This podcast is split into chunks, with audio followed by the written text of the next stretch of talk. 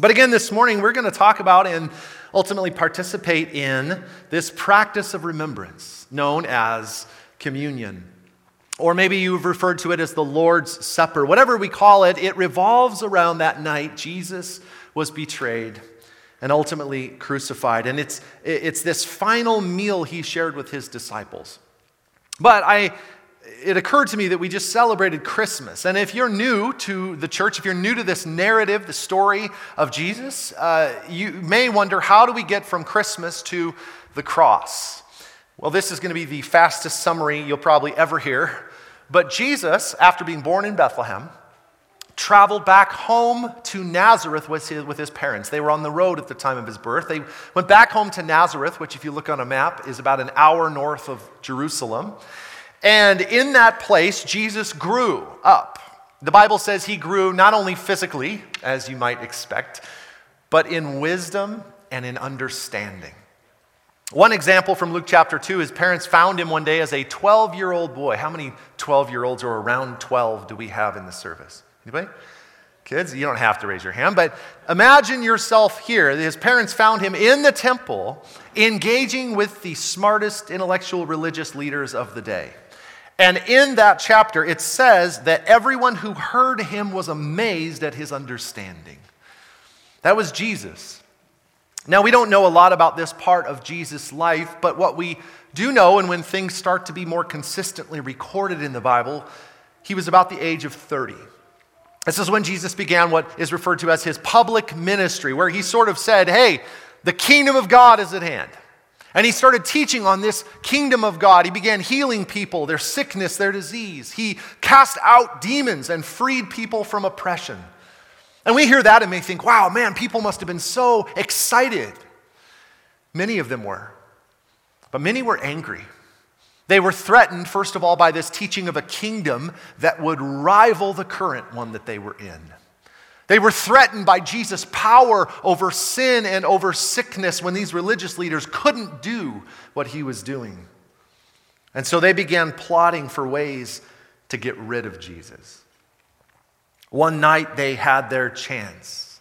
With the support of the Roman government and the help of one of his own disciples who betrayed him, they arrested Jesus. They put him on trial, and eventually he was crucified. But the night he was betrayed, he had a meal. It's what is often referred to as the Last Supper. And you can see this here 500 year old painting rendition by Leonardo da Vinci. But what's important to note is that this was not just any night, this was not just any supper. Sure, for the, for the people who are trying to kill Jesus, they would, have, they would have taken any night. It didn't matter what night it happened, they just wanted to be rid of him. But God knew from the beginning of time that this night, when Jesus would be arrested and crucified, was the Jewish Passover. If you don't know, the Passover is a yearly feast of remembrance where every single element of the meal that they eat points back to and reminds them of a specific aspect of God's salvation, his deliverance in their life. And since we have kids in the service, if anybody feels willing to share, can anyone tell us what does Passover look back to and remember? Anybody want to raise your hand and give it a shot? Exodus, Anything else? Yeah, we can build on that. Thank you. yeah, so the Passover remembers this event from, from 1,300 years earlier at the point of Jesus, where God sent Moses to deliver his people out of slavery in Egypt. Where God uh, brought them out, where he parted the Red Sea. Does that sound familiar? But the night before they were sent out of Egypt, finally freed from Egypt, there was a plague that went throughout Egypt that took the life of every firstborn. And God told his people to put the blood of a lamb, spread the blood of a lamb on the doorposts of their house, so that when death came through Egypt, it would pass over them. And those who heard God and believed him and obeyed him experienced exactly that protection from death. And so, this is the moment in the year. This is the night, the very meal that Jesus is celebrating with his disciples as they, as the Jews, were preparing the sacrificial lamb. Jesus was being prepared to give himself for us. So, we're going to read a short little snippet of this meal uh, together this morning. If you have a Bible, you can turn to Luke 22. And those books in the seat backs in front of you are Bibles. You could use those uh, to turn to Luke 22. If you do not have a Bible, you can keep one of those as just our gift to you. Um, but this chapter records the final meal Jesus had with his disciples before he was crucified. And leading up to the meal, as you're turning there, Jesus, earlier on in the chapter, sends two of his disciples, Peter and John, to prepare the meal. In verse 7, it says, On the day of unleavened bread on which the Passover lamb was sacrificed, that's when this was all happening, Jesus sent Peter and John to prepare the Passover. And he sent them to this house in the city, and he said, Go upstairs, there will be a room that's furnished. Prepare the meal there. So they go and they obey Jesus, and verse 14 of the chapter is when they all gather to eat the meal. And before we read, would you pray with me? Jesus, we thank you for this opportunity to remember. Lord, I pray that this time would be a time where we could deepen in our understanding of what it is that we actually do when we receive communion. But God, that it wouldn't just be an intellectual exercise where we learn some information or some facts, but God, that you would bring transformation and illumination into our hearts. Not just about some ceremony that we do, but about you yourself, Jesus, that we would love you more by the end of this, that we would appreciate what you did for us. We pray all of this for your glory and in your name. Amen. So we're going to read Luke 22, verses 14 through 20. When the time came, Jesus and the apostles sat down together at the table. Jesus said, I have been very eager to eat this Passover meal with you before I suffer. For I tell you now that I won't eat this meal again until it finds its fulfillment in the kingdom of God. Then he took a cup of wine and gave thanks to God for it. Then he said, Take this, share it among yourselves. For I will not drink wine again until the kingdom of God has come. In verse 19, also, he took some bread and gave thanks to God for it. Then he broke it in pieces and gave it to his disciples and said, This is my body, which is given for you. Do this in remembrance of me. After supper, he took another cup of wine and said, This cup is the new covenant between God and his people an agreement confirmed with my blood, which is poured out as a sacrifice for you. So, again, this very night when the Jews were preparing the sacrificial lamb, Jesus was being prepared to give himself as a sacrifice for us. And what we have here in, in these short verses is the beginning of the Lord's Supper, the establishment of, of communion, something we still remember to this day. And part of that is because when Paul explains communion in 1 Corinthians chapter 11, and even quotes Jesus and talks about this particular event, here's how he quotes Jesus in 1 Corinthians 11, verse 25 Do this as often as you drink it in remembrance of me.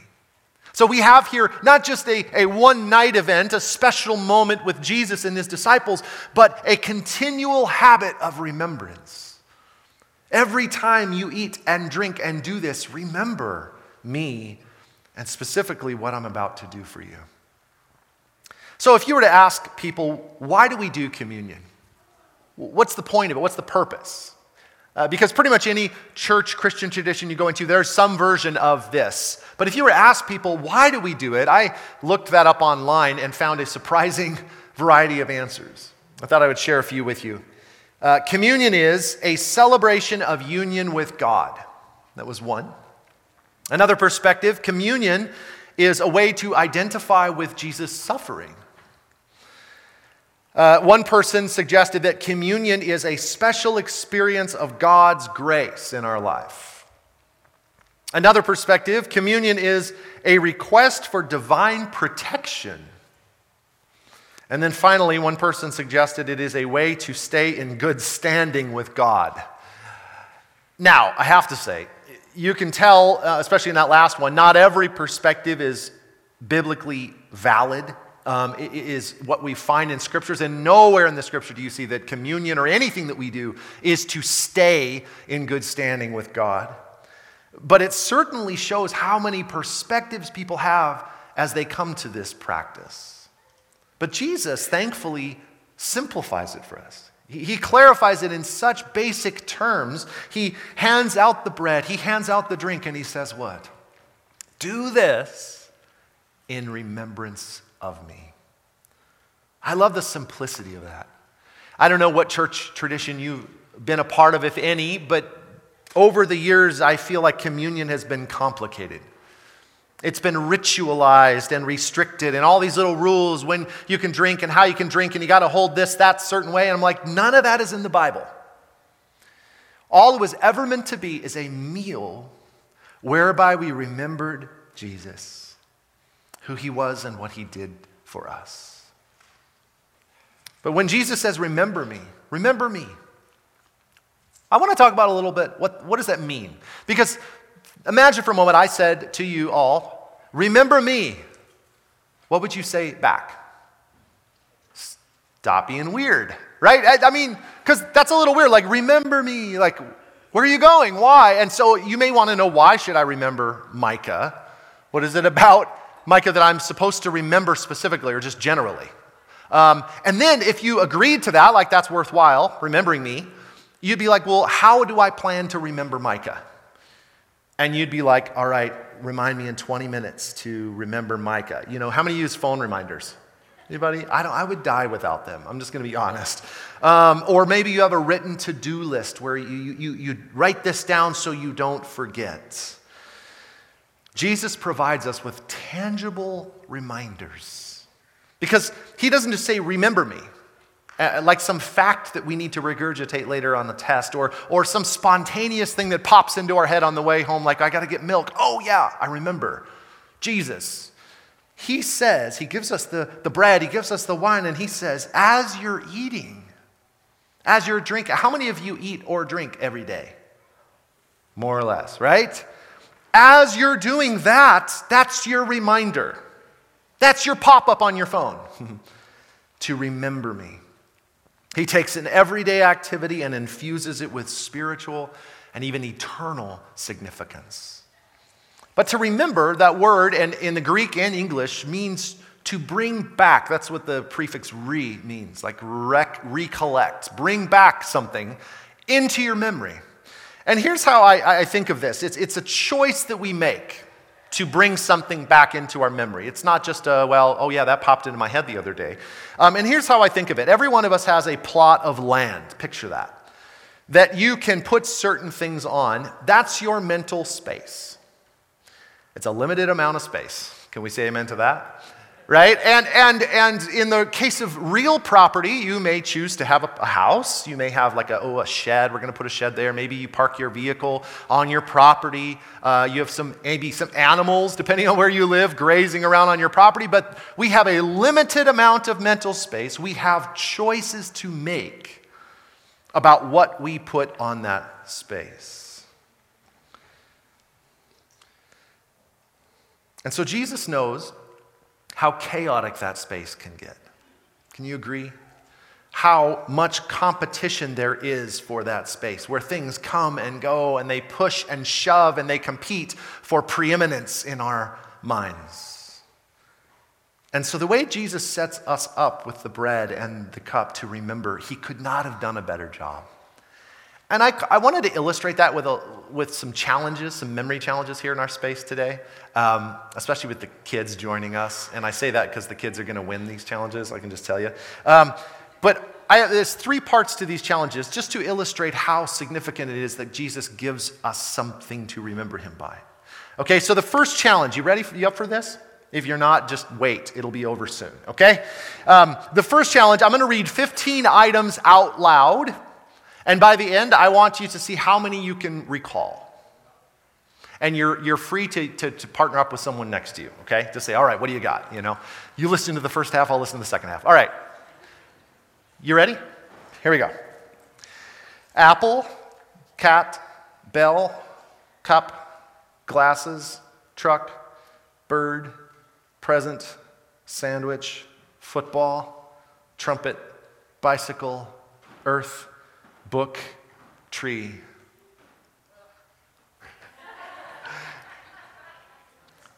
How many you think you could remember? How many of like you have like four, and every time a new one, the, the last one falls off? Okay, yeah, yeah. Um, let's just move right ahead to the next challenge, okay? Uh, the next challenge, we're going to put a picture up now of 15 items. I'm going to name those items. We're going to look at it for a few seconds, and then we're going to take the picture down. And same thing, we're going to see how many you can recall, all right? Let's see this. So I'm going to start uh, reading top left down butterfly, house, lock, chair, scissors, computer, pencil, clock, guitar, ice cream, light bulb, rainbow, kite, airplane, hammer. Look at those for a second. Okay, now we'll take the picture down and turn to someone near you and see what you can remember. Go.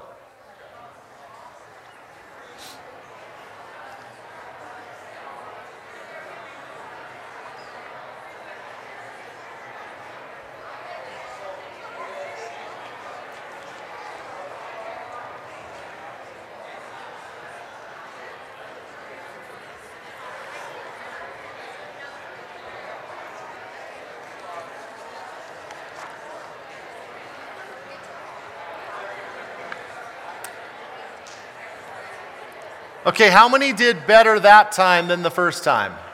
Okay, last one. I'm going to point to and name 10 things in this room right in front of you. And at the end, see how many you can recall. All right, you ready?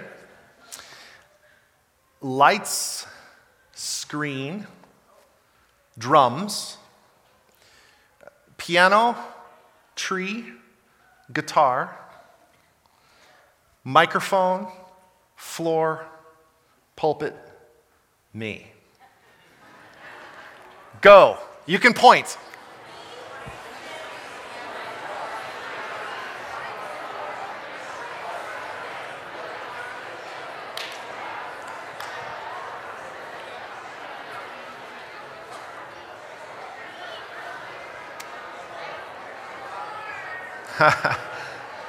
Anybody get them all?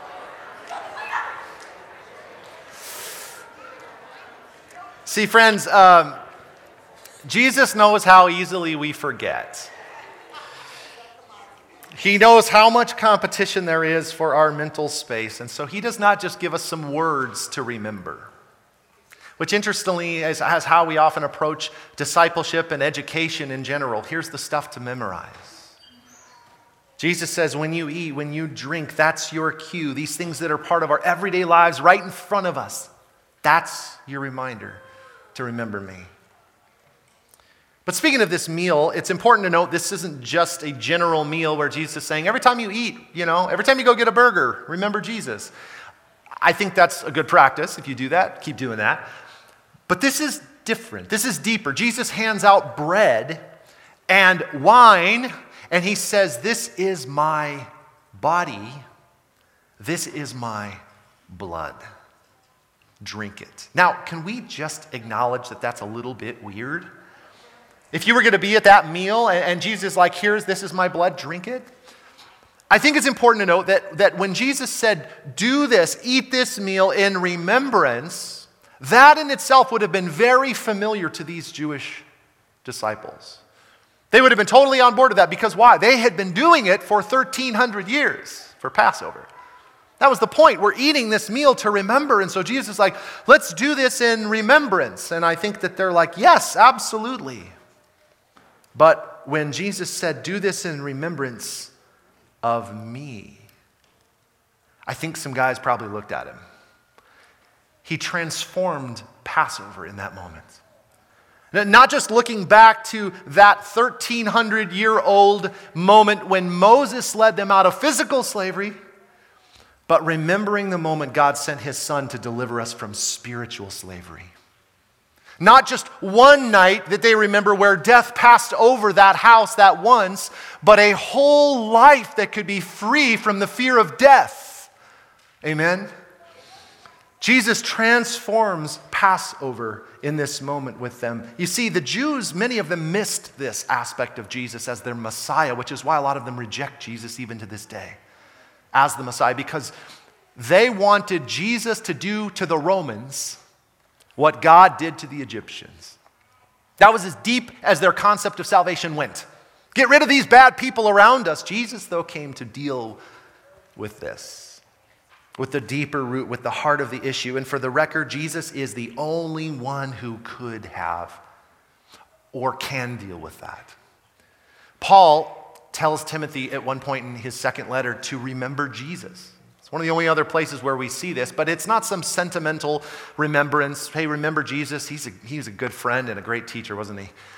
Very specific instructions. He says, Remember Jesus Christ, raised from the dead, descended from David, as preached in my gospel. So you notice there's some specific aspects of remembrance that we are called to engage with when we remember Jesus. And the two here specifically are raised from the dead, meaning Jesus is God. He has power over death. Remember that about Jesus, because if he doesn't have that, we have no hope. But he also says, Remember the one who is descended from David, the one all the prophets foretold, the perfect man who lived that life that we could not live. You see, God made a contract with humans. When He created human beings, He said, He gave us, it says, dominion. That's authority. You are in charge in this planet.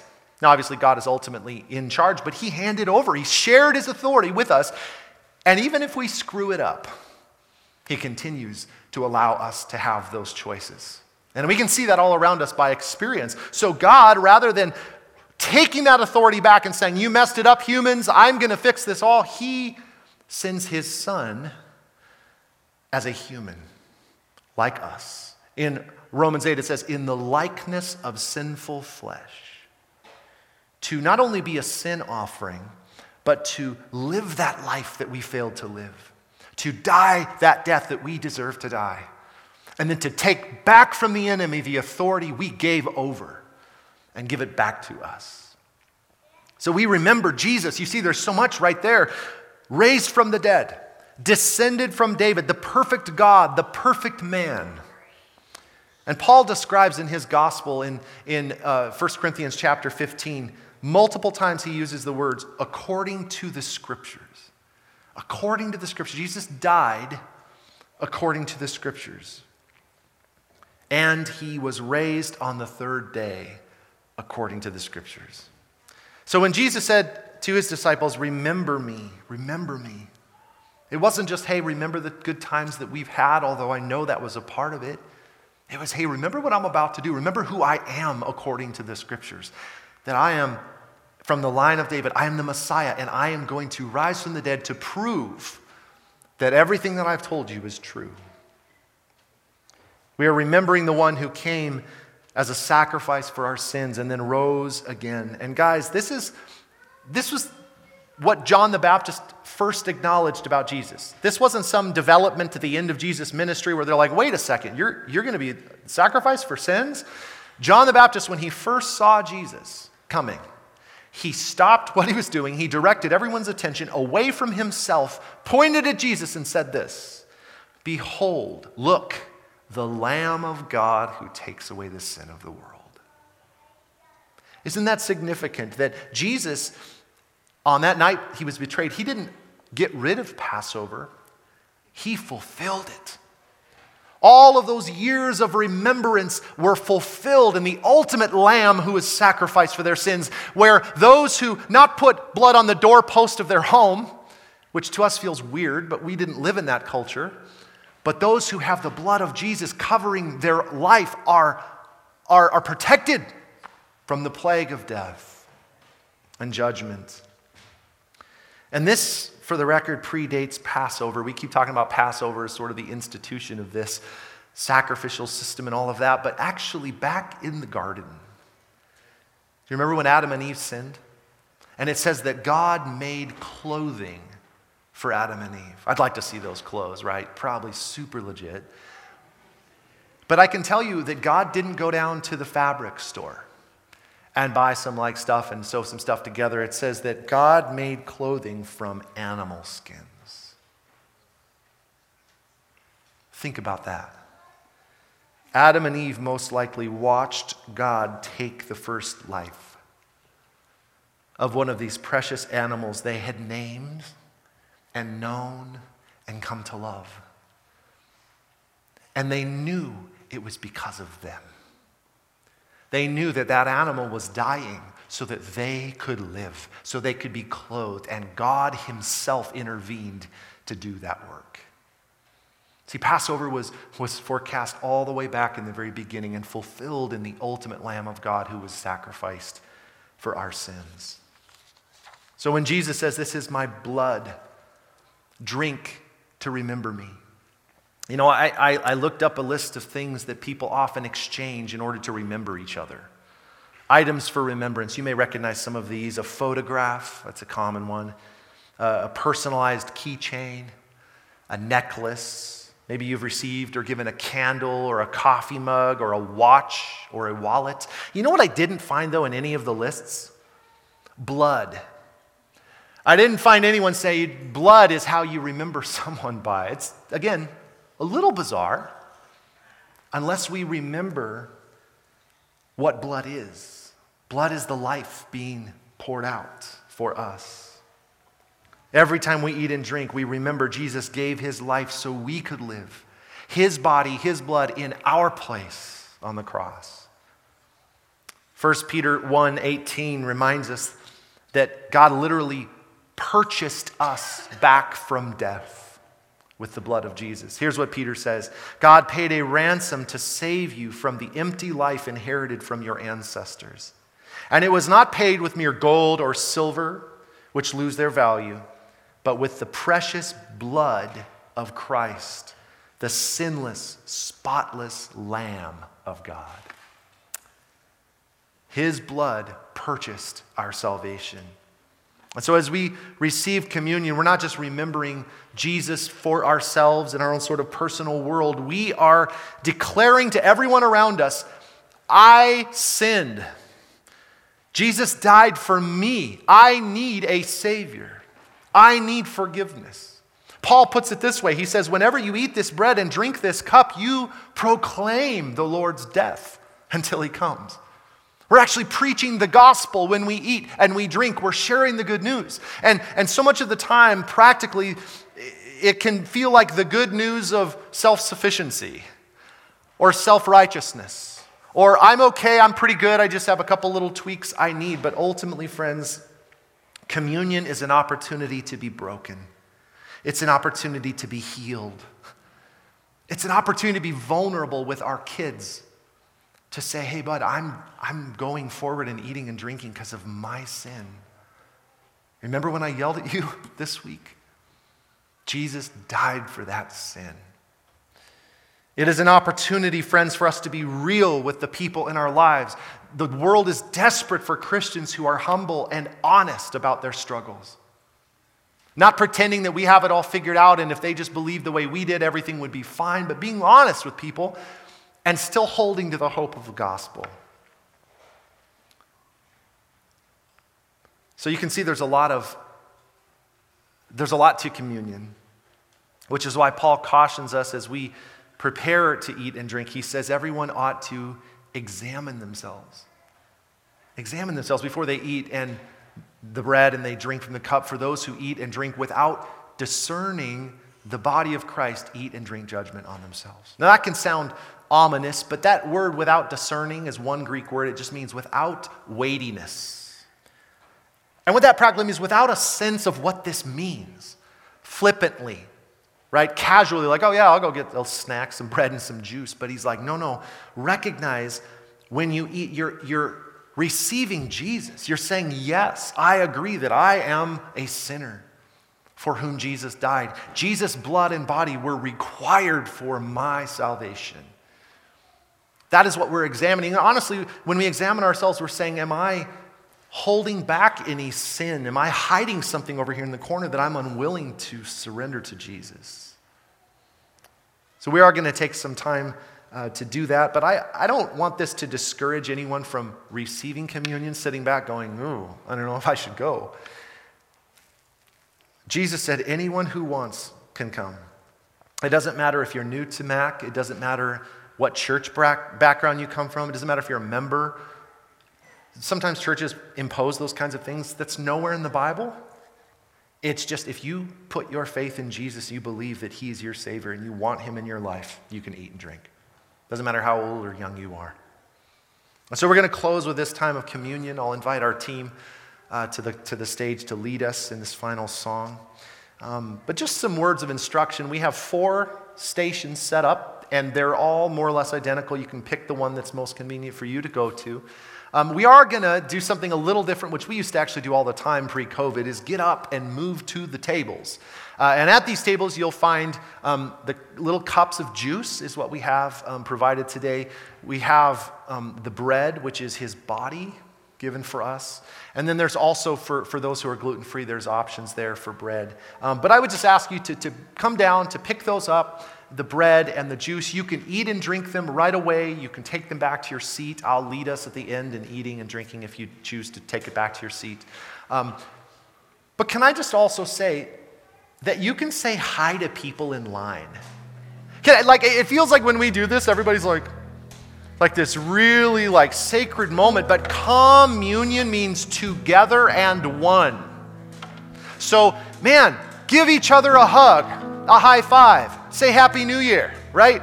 Um, and then come and let's remember and celebrate all that Jesus did for us together. All right? Jesus gave thanks when he had this meal. So let's pray together and then we'll receive. God, we thank you. We thank you for sending your son Jesus. We thank you for your body.